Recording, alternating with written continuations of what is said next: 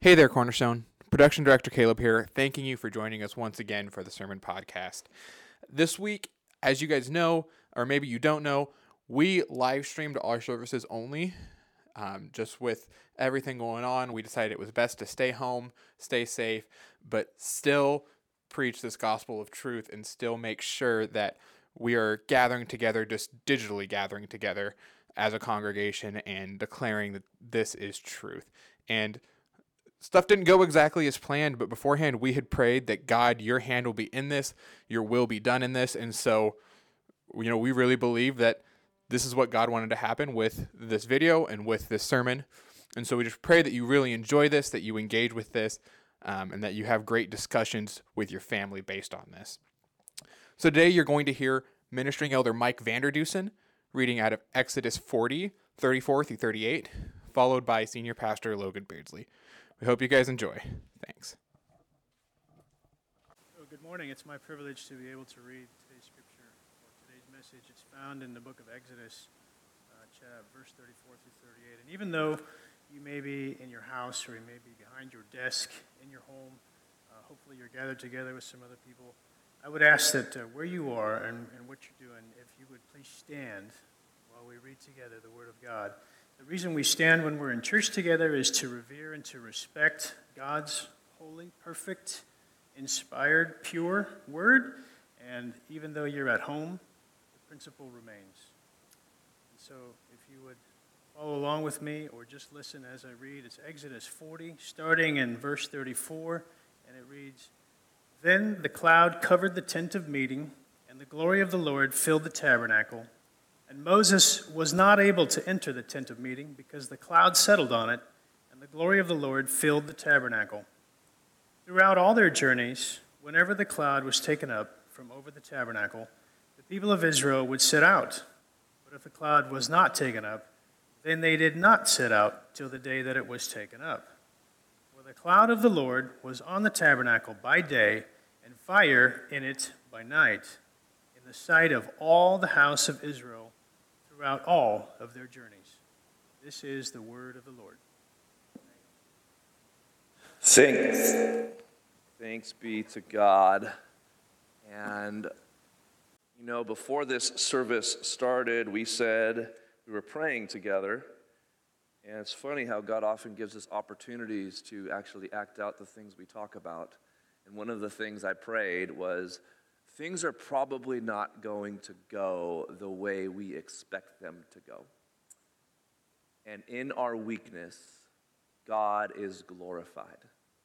The truth right now is that we are still gathered, we still are together, and we're just not going to have a really awesome looking video right now, but we are still gathered together and we still get to hear the word of the Lord. And God is still the living God, active, breathing among us.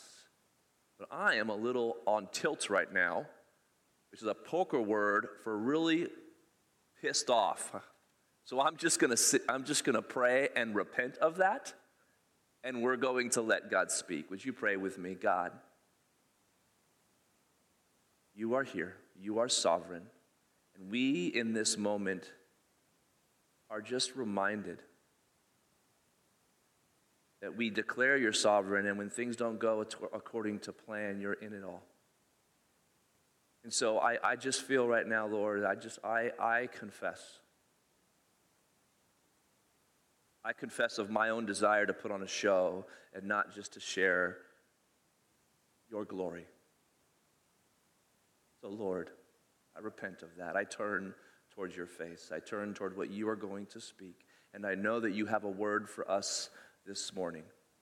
I know that you have a word, and I know that the enemy is attacking and speaking and, and trying to distract us from what you would teach us. So, God, I pray we rebuke all the distractions, we rebuke everything that is telling us to unplug and disconnect from this space. And right now, as we read your word, as we hear from you, God, we pray that you will speak that your people grow, gather, and that your peace would be known. We love you and we thank you and we praise you. We pray this in the name of your, your Son, Jesus Christ, our Lord and Savior.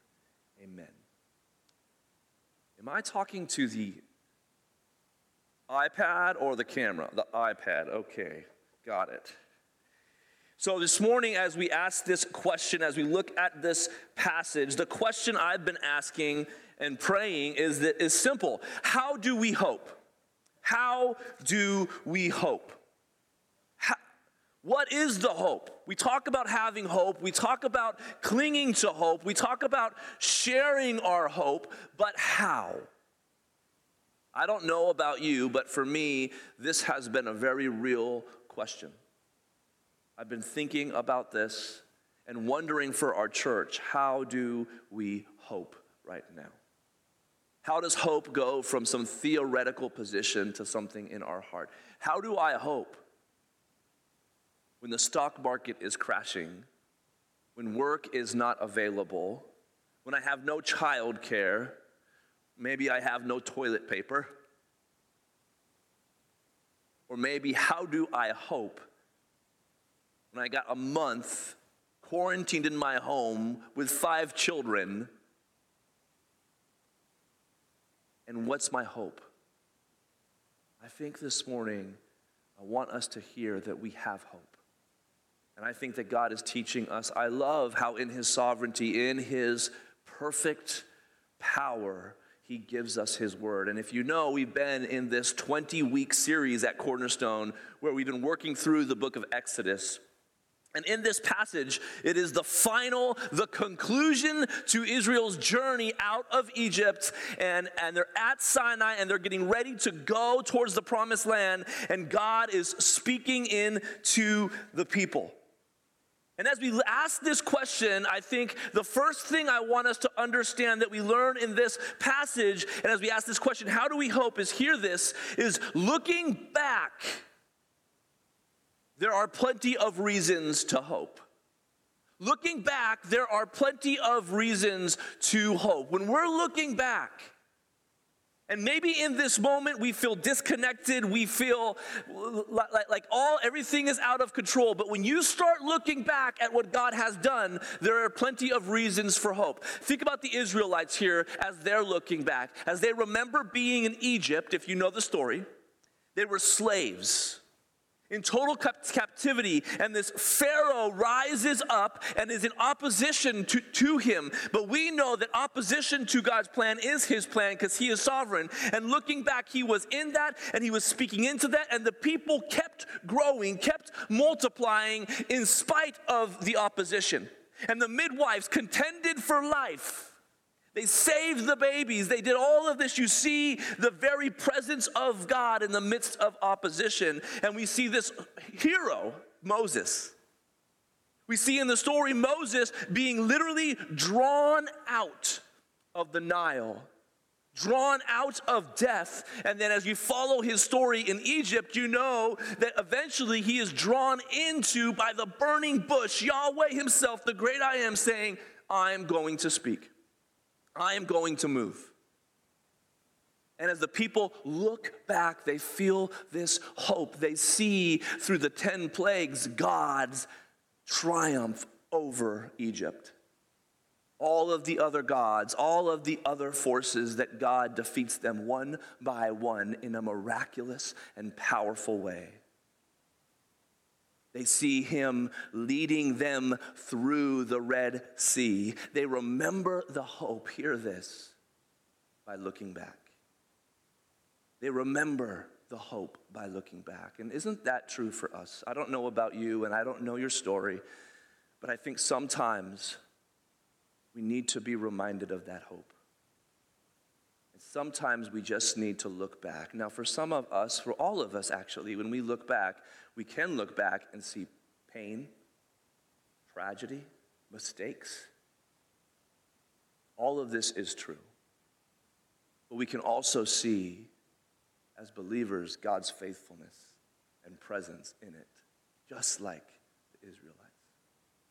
I know for me, I look back and I think about how I even ended up in Chowchilla how I even ended up becoming a youth pastor and not an engineer, how I met my wife, how my children came into my family, how I went from being a youth pastor to a pastor that was beyond anything I was ready for or probably even qualified for how I, my family, got to go to China and adopt our little girls and to see them be a part of our family and to see the miraculous story of my family. That is what I, when I look back and when I'm in moments like this, I'll cling to that hope because I know that God never changes and the same God of Exodus is my God. Hear this. When we read Exodus, we're not meant to read it like it's a history book. It is a part of history, but it should be like, like looking at family photos. It should be like looking at Abraham, my father. It should be at looking at the story of our people together, that we are a part of the story. And so, as we think about this, as we think about the virus, as we think about our fear, as we think about our anxiety, as we think about why is that church open and that church closed? Why, why is this school open and this school closed? Why, how do I not get the virus? Do I have the virus? I don't know. All of these questions, we cling to the hope of God's presence first. And so, I would just invite you to cling to that hope as you're looking back, there are plenty of reasons to hope. There's an, a story, a pilgrim's progress. If you follow the story in this story, Christian in the story makes some bad decisions. And he ends up in prison, in a dungeon. And the dungeon represents his memories and his mistakes. And there's this incredible moment when he realizes, as he's looking back, that yes, there's mistake and there's darkness, but there's also, hear this, a promise. It says this.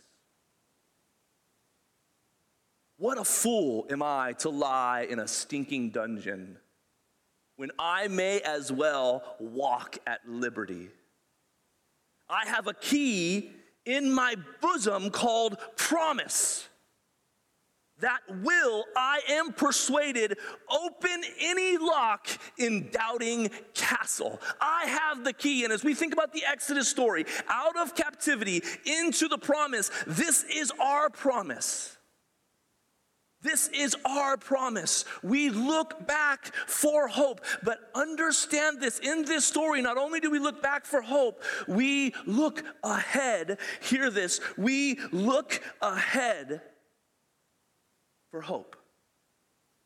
In this story, looking ahead, there was a reason for hope. And this was the reason for hope for the people as they were getting ready to go on a journey, as they were thinking about their future, as they were thinking about all that lay in front of them, how they would be provided for, how they would overcome the enemy, how they would travel in a foreign land.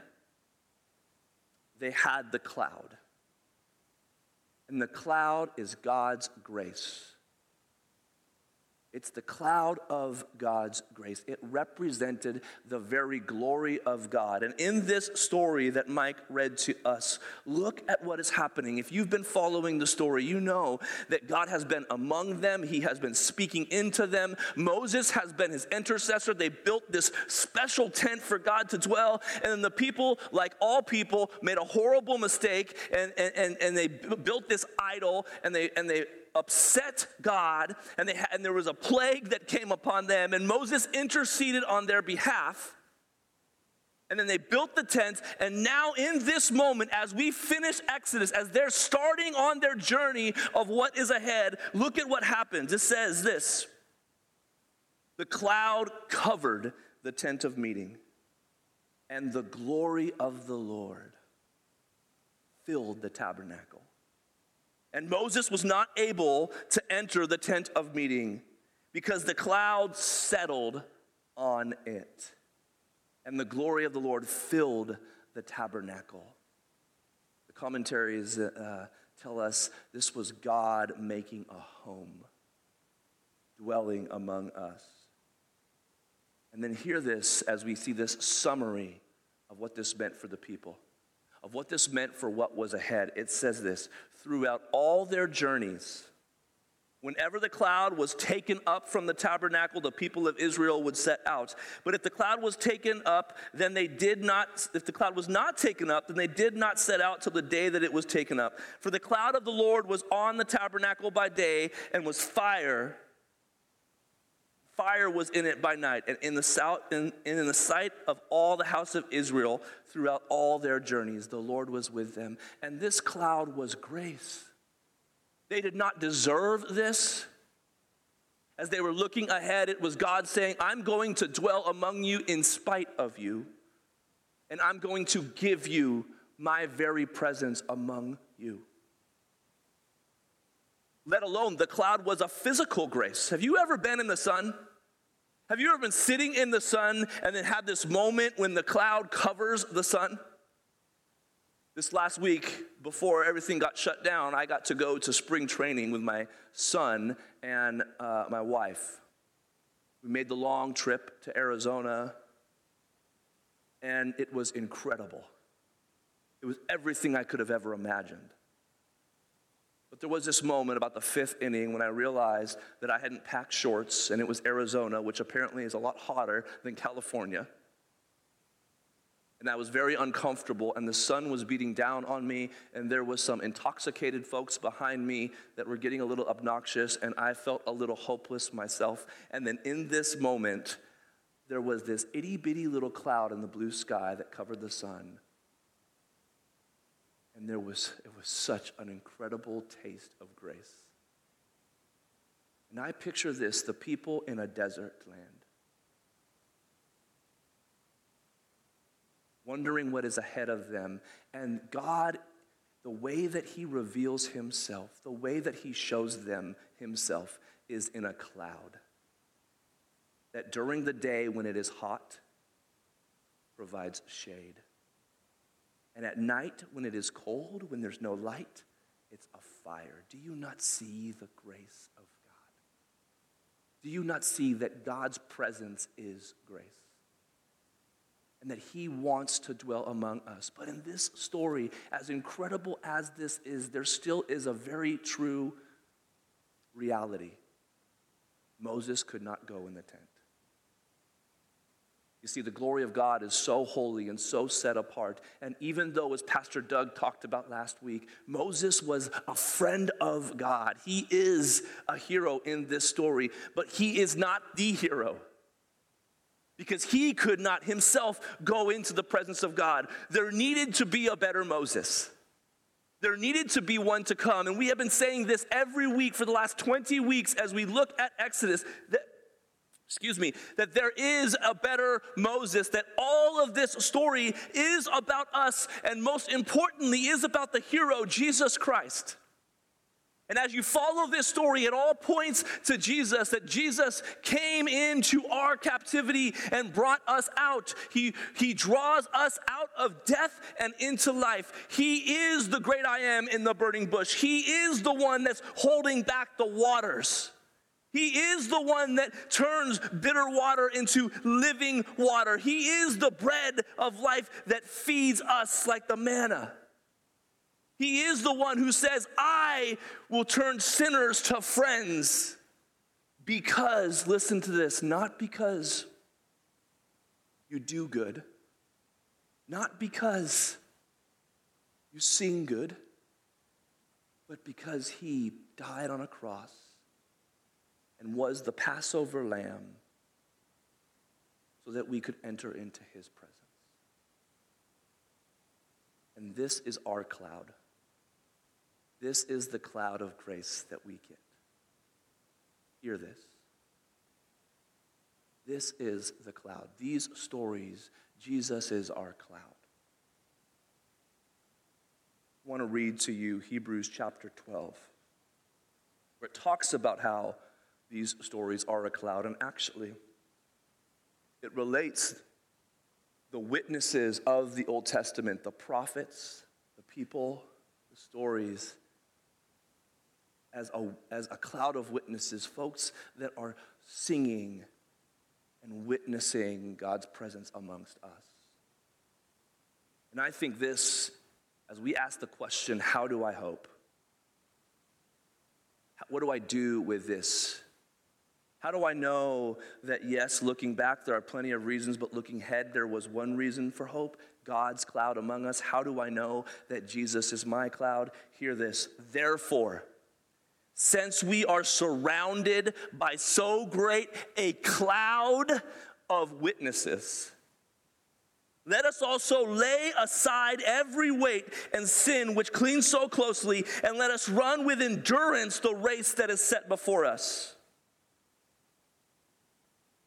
Looking to Jesus, the founder and the perfecter of our faith, who for the joy that was set before him endured the cross, despising the shame, and is seated at the right hand of the throne of God. As we think about this, as we wonder together, what does it mean to have hope?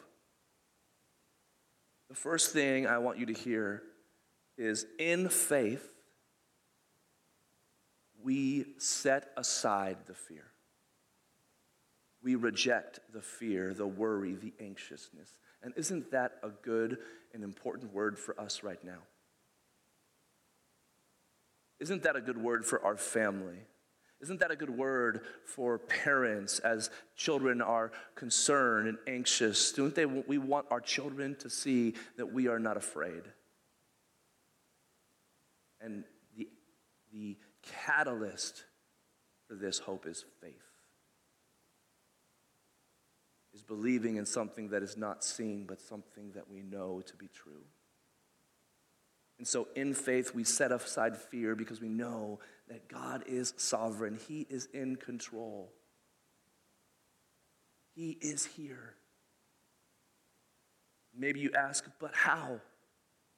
I can't help it. I get it, Pastor Logan. I don't want to be afraid, but I am. These feelings in me, this anxiety in me, I just can't flip a switch. Well, I think that, the, that John gives us some help with this. Look at what he said in 1 John when he talked about how to set aside fear. He said this There is no fear in love. You see, perfect love casts out fear. For fear has to do with punishment, and whoever fears has not been perfected in love. You see, it is love that casts out fear. We are a people that replace fear with love. The way that we set aside the fear is through love, and it starts with the love of Christ. It starts with this reality that Jesus is our hope. C.S. Lewis, one of my favorite authors, made a point about this. He wrote uh, during the time of the atomic bomb threat and there was a lot of panic and a lot of fear amongst the world about bombs. And as I, I was reading or I, I read a blog about this, I just thought this was such a good point that he made to God's people about our attitude in the midst of fear. Hear what he said. And whenever you hear the word bomb in this, just replace it with virus. This is the first point to be made, he said. The first action to be taken is to pull ourselves together. If we are all going to be destroyed by an atomic bomb, let that bomb, let that virus, when it comes, find us doing sensible and human things. Praying, working, teaching, reading, listening to music, bathing the children, playing tennis, chatting to our friends over a pint and a game of darts. Not huddled together like frightened sheep and thinking about bombs. They may break our bodies, but they need not dominate our minds. Now, obviously, it's a little different when we think about contributing to this and not spreading this, but the emphasis of the attitude must be the same. Right now, I cannot go and visit with people and risk sharing a virus, but I know who can, and that is Jesus. And I know that we can stay connected, and so we must set aside fear. But the other thing I want us to understand in this is that in faith we set aside the fear. That's the first point. And the second point from Hebrews is this in faith, set your heart on following Jesus. In faith, set your heart on following Jesus. Look at what the author of Hebrews says here in chapter 12. He says, Not only to lay aside the sin which clings so closely, he says, Let us run with endurance the race that is set before us. There is a path ahead of us. There is a journey ahead of us. Just like the Israelites had a journey, we have a journey. We have a mission that Jesus is calling us to. And so, as we think about this outbreak, as we think about this pandemic, we must be a people that follow the ways of Jesus here. And so, we don't hoard things, we give them away. We don't run from things, we run into conflicts as we think about the opportunity to care for those that need child care, to, to help with the education. I don't know any of the opportunities, but I know that Cornerstone Church is going to be praying and seeking Lord Jesus. How can we follow? How are you calling us to set aside fear and to step into your ways where we can love God and love neighbor? And maybe you're asking, but how? The Israelites, they had this awesome cloud to look at. We don't have a cloud, Logan. We don't have this cloud, this physical cloud. How? Well, I want to share with you one thing here from Psalm 119 as it talks about the very word of God. How do we know how to follow Jesus? How do we know the things that we're called to do? Look at what it says in Psalm 119, verse 105. Your word is a lamp to my feet and a light to my path. When we ask ourselves, what should we do? How do we, in faith, follow Jesus? We must follow his ways. And the way to follow his ways is to know his ways, which is why we study his word in our families, in our homes, in our church, in our community groups, in our personal time.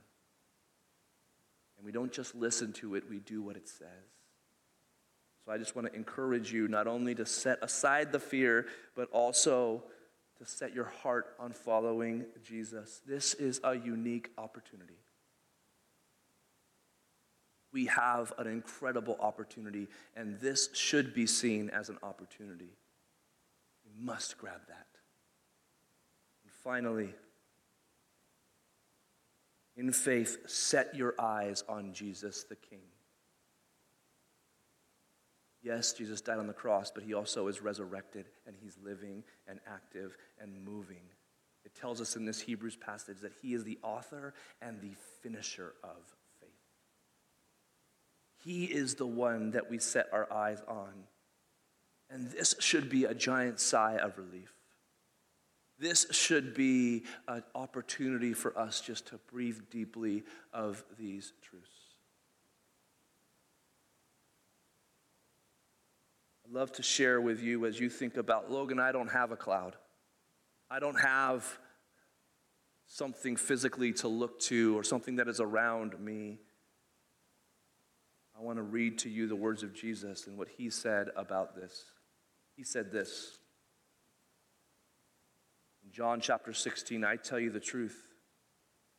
He's talking to his disciples. He says, It is to your advantage that I go away, for I do not go away. If I do not go away, the helper, capital H, helper, will not come to you, but if I go, I will send him to you says, When the Spirit of truth comes, the Holy Spirit, he will guide you into all the truth. For he will not speak on his own authority, but whatever he hears, he will speak, and he will declare to you the things that are to come. He will glorify me, for he will take what is mine and declare it to you. He says, Truly, truly, in verse 23, I say to you, whatever you ask of the Father in my name, he will give to you.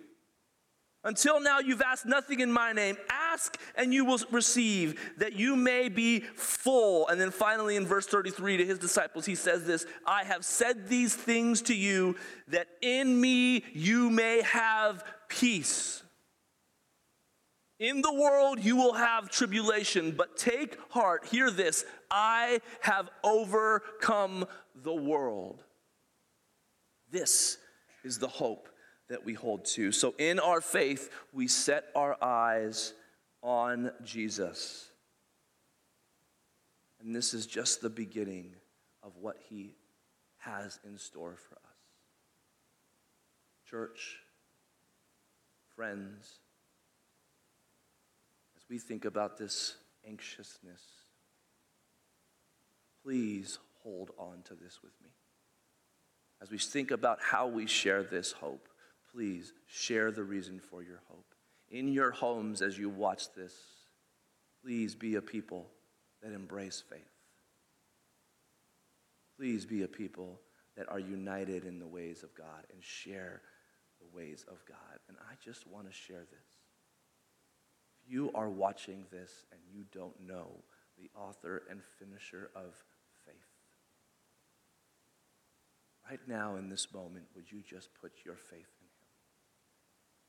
Would you see this as an opportunity for you to be drawn in to a personal relationship with the God who created it all and who came down and dwelt among us so that we could be with him? And if that is you, would you just pray with me? Jesus, I need you. I am a sinner. I am far from you, but you come to me. You died for me, a sinner. And by your work on the cross, I believe that you paid for my sins. Therefore, I am an heir. I am a child of God and I am righteous in your eyes, justified. You now see me, Heavenly Father, as a child. Therefore, in light of that, I commit my life to you. I commit my soul to you and long to grow more and live more. And I pray, Lord, that you would help me to set aside the fear, to set my heart on what you have done and my eyes on your face. We give this to you. We love you. We, you get the glory, so we give you the glory, and we pray this in the name of Jesus. Amen. This time, normally we would sing a song of response, and we were going to sing a song called Another in the Fire. I would just encourage you at home to play that song, to sing that song, and let that be our response. But what I would like to do is to invite our worship team and everybody that's on the team to come up and circle around me up here. That would be all you folks that are helping out with the service. And I would like us to sing a song that the church has been singing for a very long time called the Doxology. It's a song, just circle around, a song where we declare the glory of God, where we declare the cloud of God, and we declare his presence here together. And as we sing this, if you're watching, could you sing with us this truth? And then go watch another in the fire, and then have a conversation in your group, in your home about these truths. Because the church is not a place, it's a people, and you are the people, so you do not need me to be the church. So let's be the church and sing this together.